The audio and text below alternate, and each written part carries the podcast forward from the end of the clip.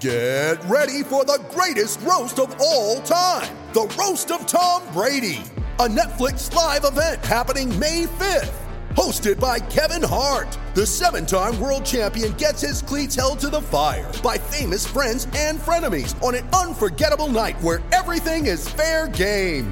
Tune in on May 5th at 5 p.m. Pacific time for the Roast of Tom Brady, live only on Netflix. You ready? Showtime. On May 3rd, summer starts with The Fall Guy. Let's do it later. Let's drink a spicy margarita. Make some bad decisions. Yes. Audiences are falling in love with the most entertaining film of the year. Fall guy. Fall guy. Fall guy. That's what the poster said. See Ryan Gosling and Emily Blunt in the movie critics say exists to make you happy. Trying to make it out? Nope. Because I don't either. It's not what I'm into right now. What are you into? Talking. Yeah. The Fall Guy. Only in theaters May 3rd. Rated PG 13. Hear that? Believe it or not, summer is just around the corner.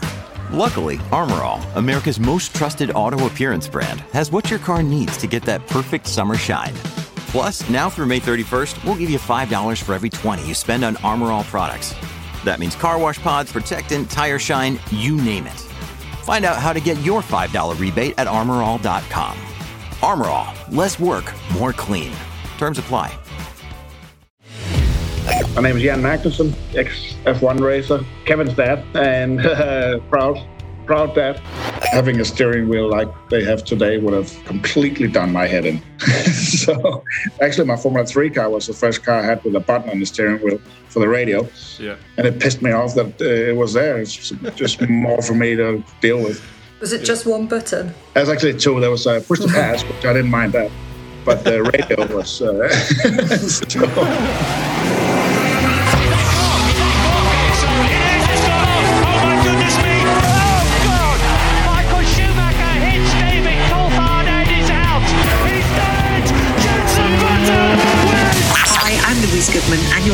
to the fantastic Cut to the Race podcast. Hello, my name is Bernd Mayländer, and you're listening to the Formula Nerds podcast. Hi, I'm Rosanna Tennant, and you are listening to the incredible Cut to the Race podcast. Hi, I'm Jordan King, and you're listening to the Formula Nerds podcast. Hi, I'm Crofty. You're listening to the Cut to the Race podcast.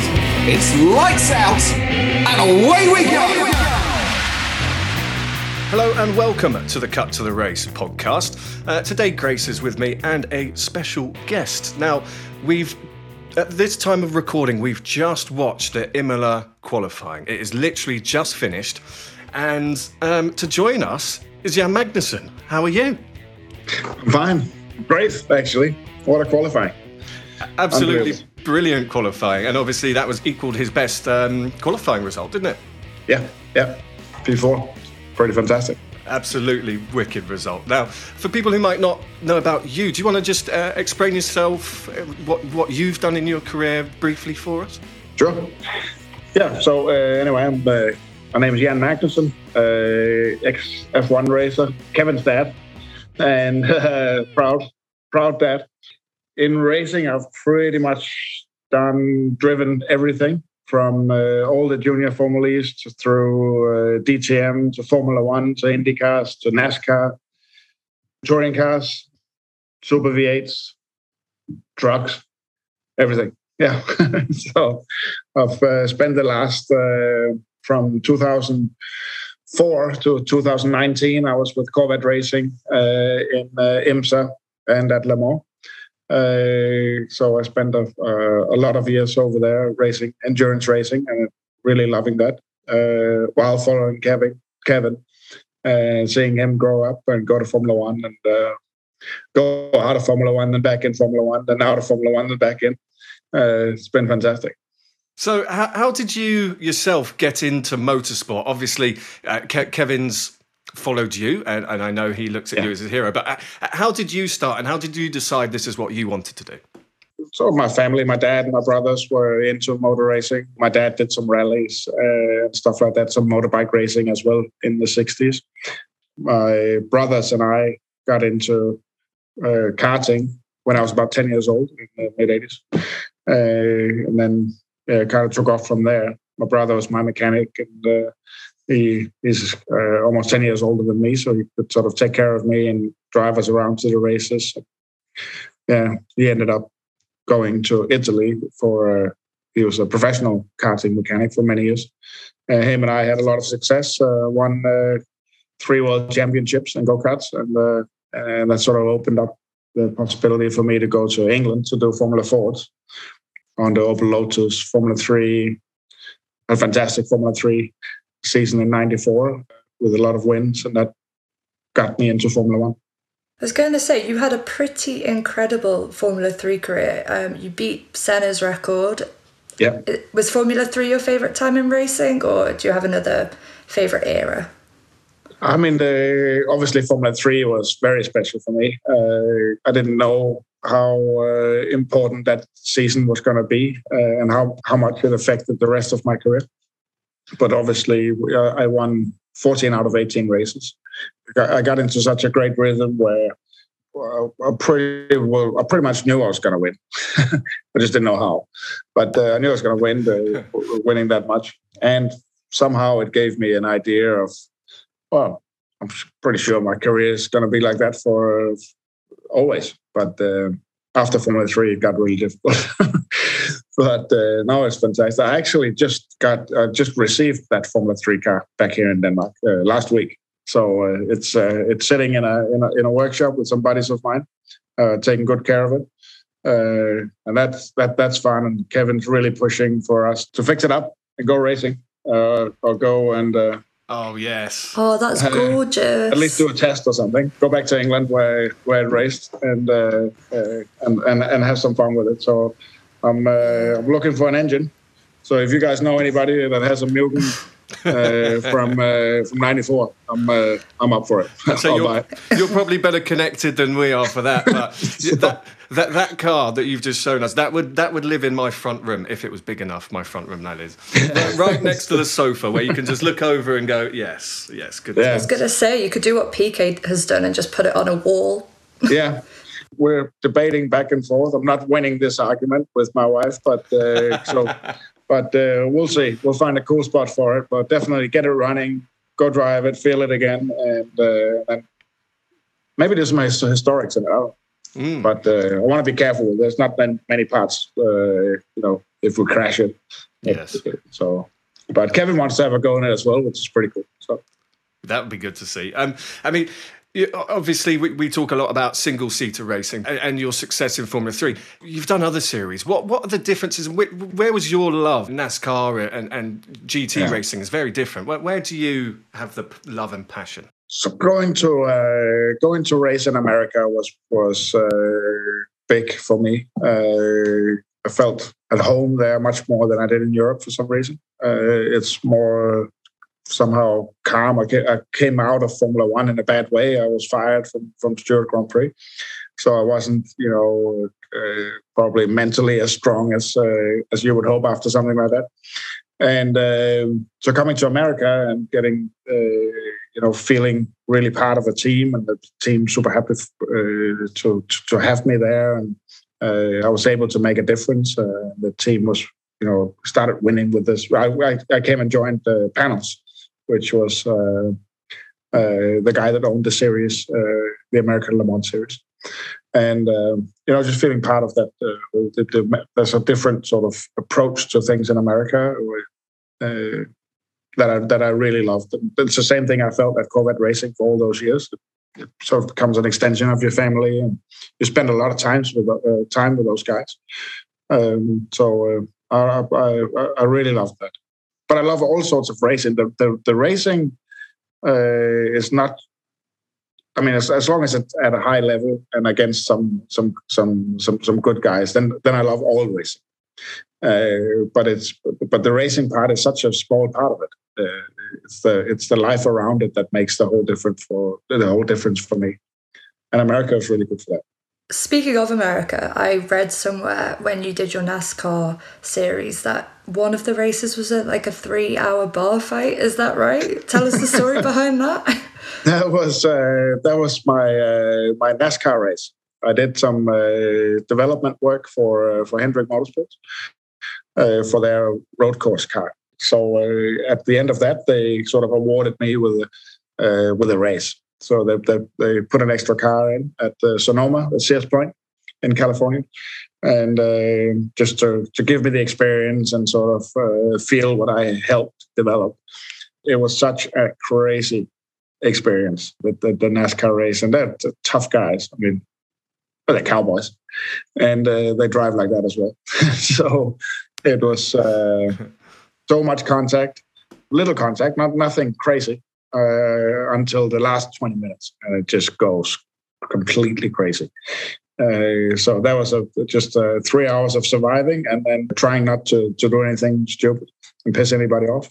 And then for the last 20 minutes, you, you had to go for it. My spotter was on the radio the whole time, you know, saying that uh, I needed to put my big boy pants on because now you got to go.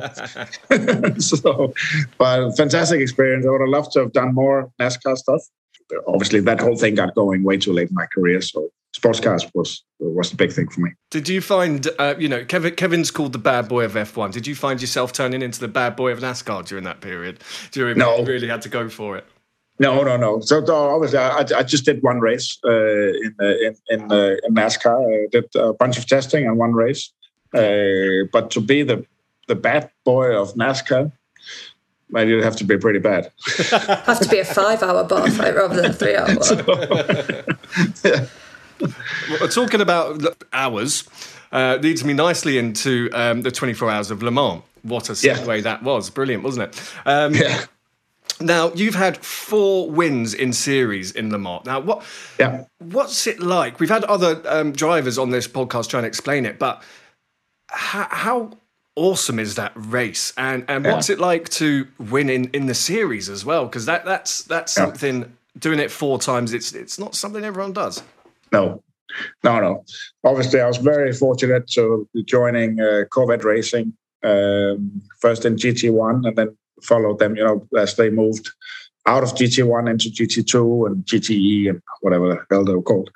Uh, um, but that is a, a world class organization. Uh, lots of people, lots of designers, engineers, uh, fantastic mechanic. It's uh, that is, I would say, the, the, the place to be in GT racing. Before that, I drove for Panoz and I did one race uh, one year at Le Mans with the Audi R8, which at the time was probably the, the, the, best sports car ever, except that that was the year the Bentley arrived and, and beat everybody. so I didn't have I didn't reach the podium with any of these cars, but it's when I joined Corvette Racing to do GT racing that we started winning, uh, and that makes a big difference. Le Mans is a is a tough, tough race. Uh, and there's so much work that goes into preparing yourself, preparing the team and the car, uh, to to to be able to not only complete the the, the distance, um, uh, but also be able to, to, to fight for the win. So to be able to stand on the podium there and looking over, I don't know if it's hundred thousand people or what that's standing down in front of the uh, podium is the most fantastic uh, feeling I've ever tried, uh, ever experienced actually one year one of the best experiences i've had on the podium was actually not winning uh, one of the years we didn't win. We were leading on the last lap. We had a puncture ended up finishing p3 and everybody's. It's fantastic reaching the podium but when, if you think you're going to win oh, to be honest i was already thinking about what to say on the podium when, when we punctured. So it was a little bit of a letdown uh, and in all the confusion my uh, at that time uh, he must have been six years old my my son luca followed me to the podium, but in the confusion, nobody from the team went. And there is a, a constructors trophy as well. And we were up there waiting to go out on the uh, on the podium, and uh, they didn't know what to do. There's nobody there from Corvette, and the the French guy controlling it all up on the on the podium said, "Well, look, my little boy had a Corvette shirt on, so he sent him out to get the the uh, the constructors trophy, which was so cool standing there with with Luca on the podium. so. I've seen that picture. I've seen that picture. the yeah. best family photo possibly ever. yeah. yeah. that was and it then it became okay. Everybody was pissed off about finishing P three, but then that, that made it all uh, very special. I was going to say, um, last year you had an all Danish racing team for Le Mans and you actually competed with Kevin. How was that? No, the, the the thought of it and the dream to do uh, Le Mans with Kevin uh, was there from uh, you know the dream was there for many years, and the thought of doing it together was we had such high hopes. We had tested really well. Everything looked like shit, we, we might have a chance at this. Uh, and then we arrived at Le Mans, and we it was just one problem after another, after another, after another, and a horrible. We we finished the race, but we were last, I think, with all, all the issues that we had. Big crash in the middle of the night, punctures. Uh, it just all the stuff that cannot happen at Le Mans happened to us. Uh, so not great, but fantastic to have, to, to have done that, gone through all that uh, uh, preparation and you know the, the the feeling of Le Mans with Kevin was. Uh, I'm so happy we got to do that in his off year, and then uh, I'm super happy I don't have to do that again. yeah, because um, he was going to continue. Sorry, he was going to continue yeah. with endurance racing, wasn't he? Until he yes. got the call back, and he just had to leave. Was it Peugeot? I think it was. Peugeot. Yeah, so he had a, a, deal with Peugeot and a deal with uh, with Ganassi Racing in in the in the in IMSA in the in the US. Uh, but you know, up uh, like up until a week before Kevin actually said yes to going back to Formula One, he'd been pretty adamant that he was done with Formula One. You know, he, he, had it out of the system. That was it. And when he got asked a lot uh, whether or not he wanted to, to to to join again, and you know, he'd be slapping his thighs, laughing, saying, "Hell no, I'm done. I've done it." But uh, mm. I think it helped that actually he got the call and he, he wasn't chasing Formula One. It was actually Gunther Steiner that called him and asked for his help. Uh, and it didn't take him long to to feel in his guts, you know, that I, I, I have to do this. So, but it was a big flip flop for him from the, like like I said a week before. Never again. He's done with Formula One. So, all right, I got to do this. I mean, so, I, I guess you can understand that, right? Based on well, from, yeah. from an outsider looking in, I could certainly understand why he would say that. But how much does sort of Kevin ask for, for your advice and your experience, even with on track racing advice and you know even just big career decisions? You know, I mean, Kevin's yeah. been in and out, and at the moment, you know, we're seeing the best for the last three you know races. We're seeing the best Kevin we've seen in a long time because yeah. he's got the right equipment. So, how yeah. much does um, your support help him? Yeah, so obviously we, we do discuss racing quite a lot. His decision to to go back to Formula One this time, we did talk a lot about it, but if I have to be completely honest, he made his mind up before calling me. so, and that was pretty clear to me also when because he was trying to be, uh, he was trying to reflect on what he was supposed to be doing, the sort of career path that he thought he was going with sports cars and this and that. And uh, at one point, I, I, I asked him straight up, you know, I said, yeah, I, I know there are things to think about here. You have a family now. There's there's there's that aspect. You have the other contracts, but I said, regardless, we'll, we'll, you know, you're gonna say yes, aren't you? and he was like, yeah, yeah, yeah, right. but he just needed to get the things out. He needed to to to talk through the things. Um, there was a good feeling about the car. Mm-hmm that it could be good. But at that point, he didn't know. Then there was the whole thing about, all right, so he missed part of the testing. Uh, so he'd be less well prepared than he could have been had he joined uh, three weeks earlier. But um, yeah, man, what a good decision it was.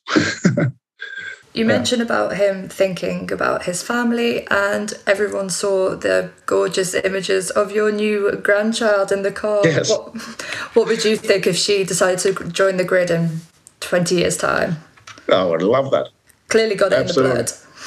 Uh, absolutely, I would love that. Uh, Kevin's little brother, Luca, he's 12. He races go karts.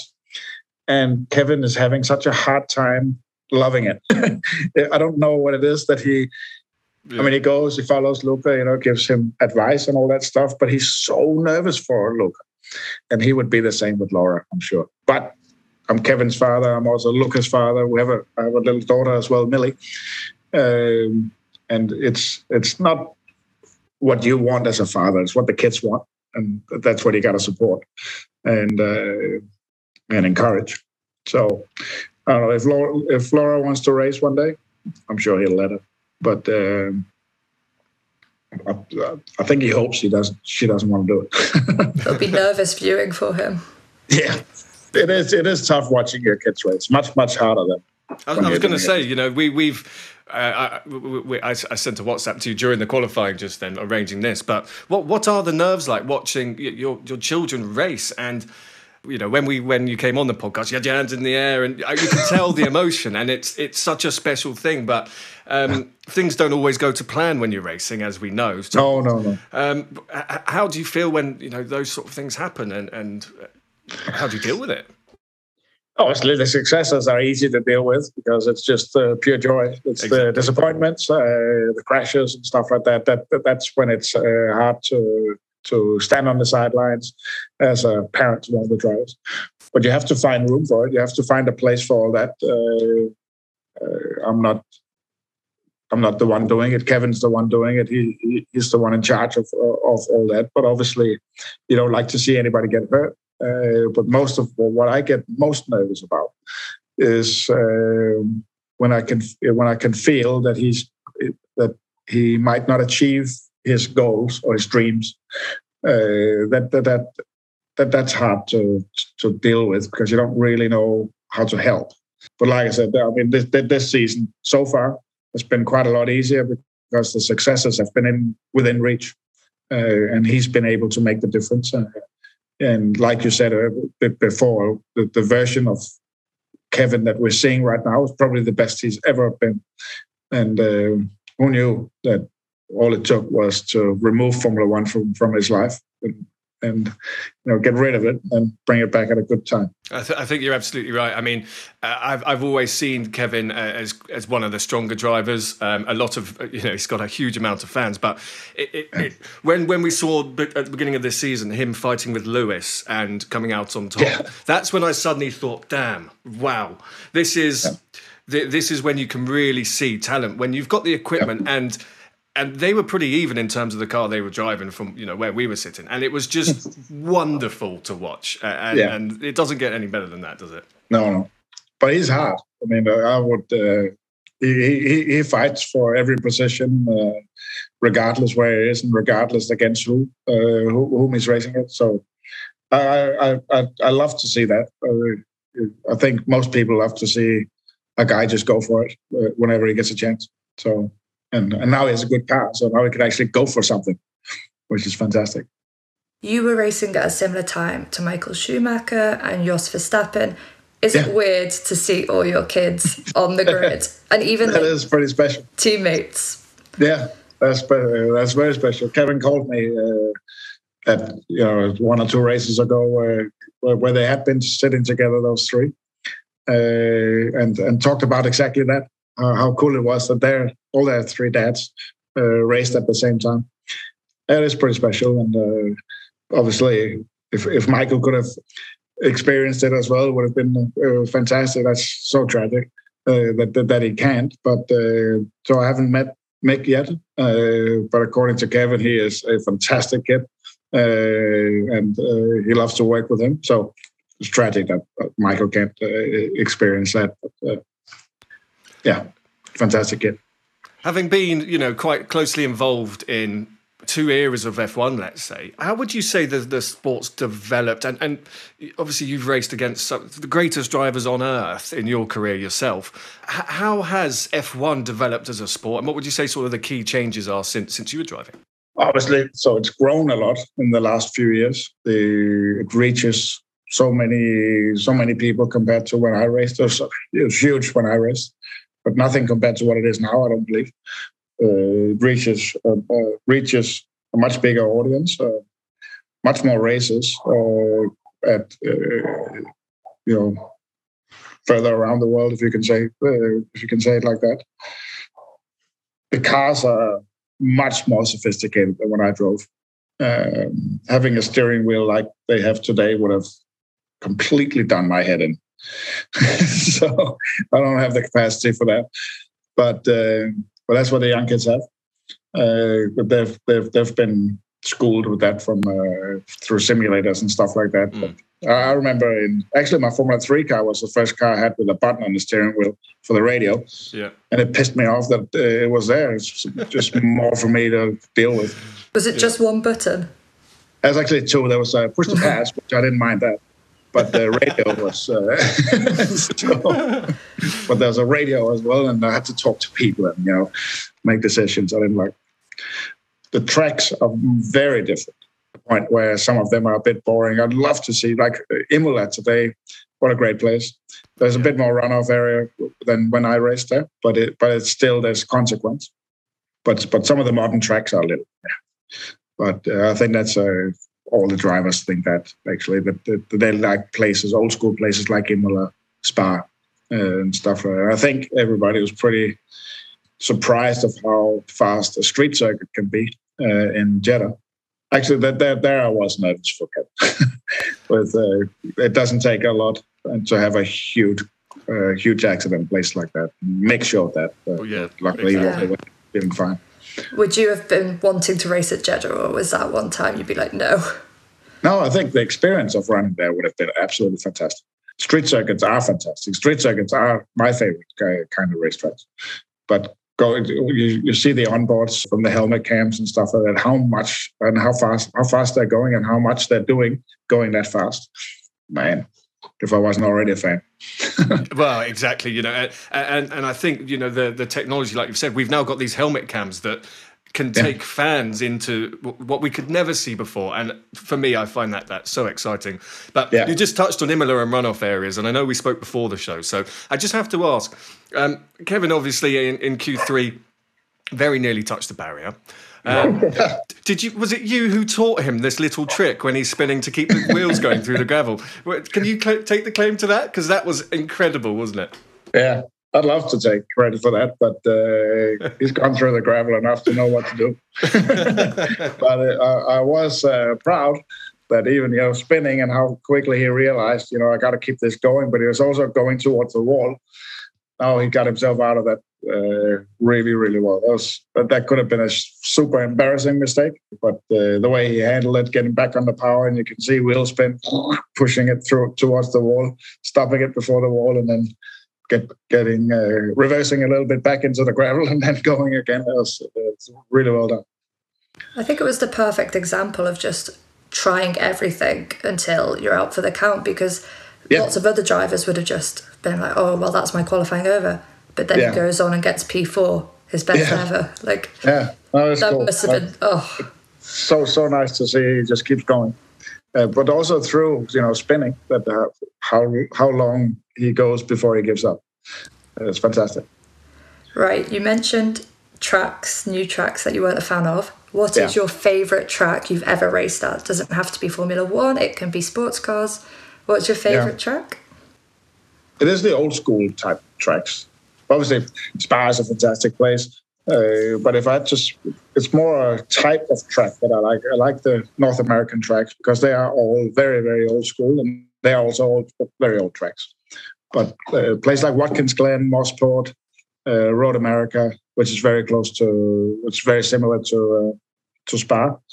Um, Bathurst in Australia, I went there and did supercars, uh, Super V8. I love that Uh, track as well. I, I Bathurst really is, that. uh, is a fantastic place.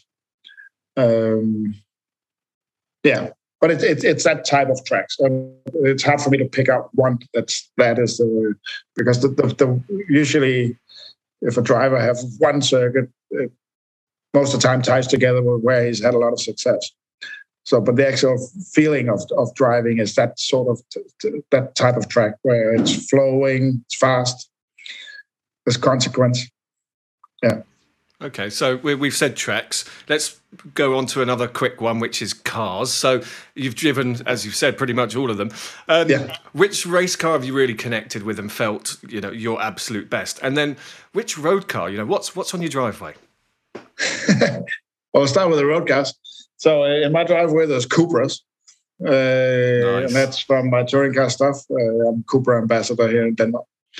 I don't know what, what else would. So two kids, two dogs, two cats, toys, everything. So it's, uh, you know, big family cars is my favorite. Yep. To, to, to, to fit everything.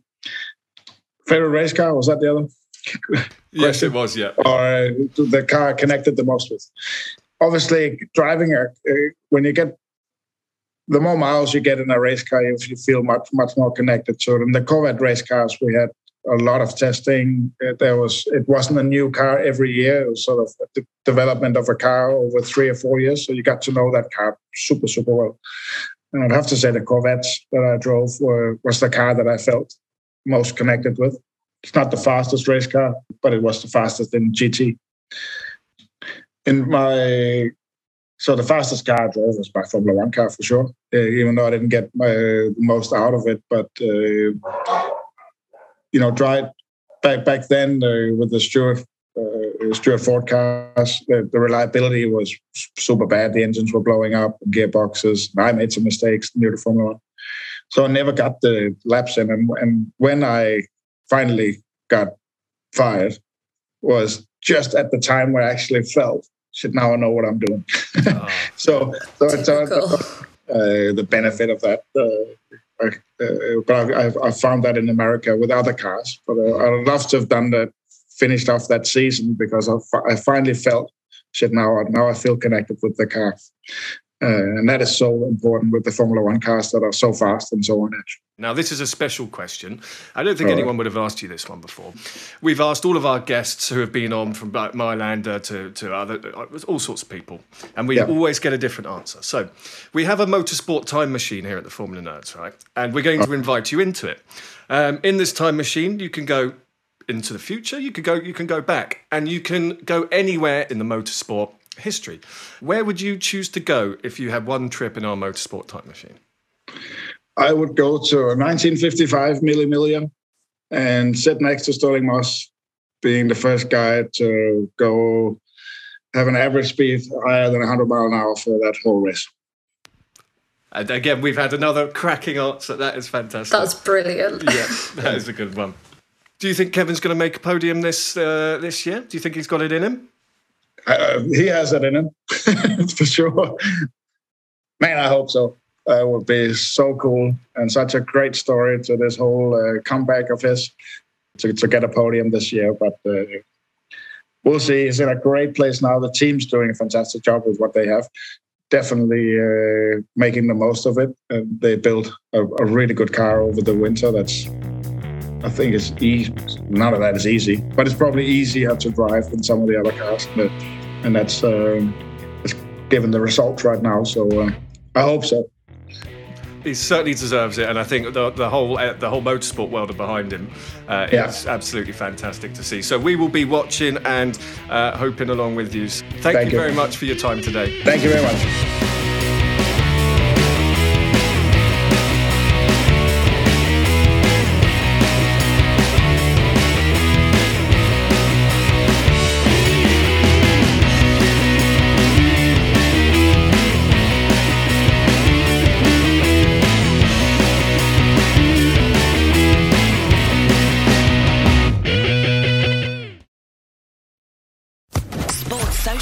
Podcast Network.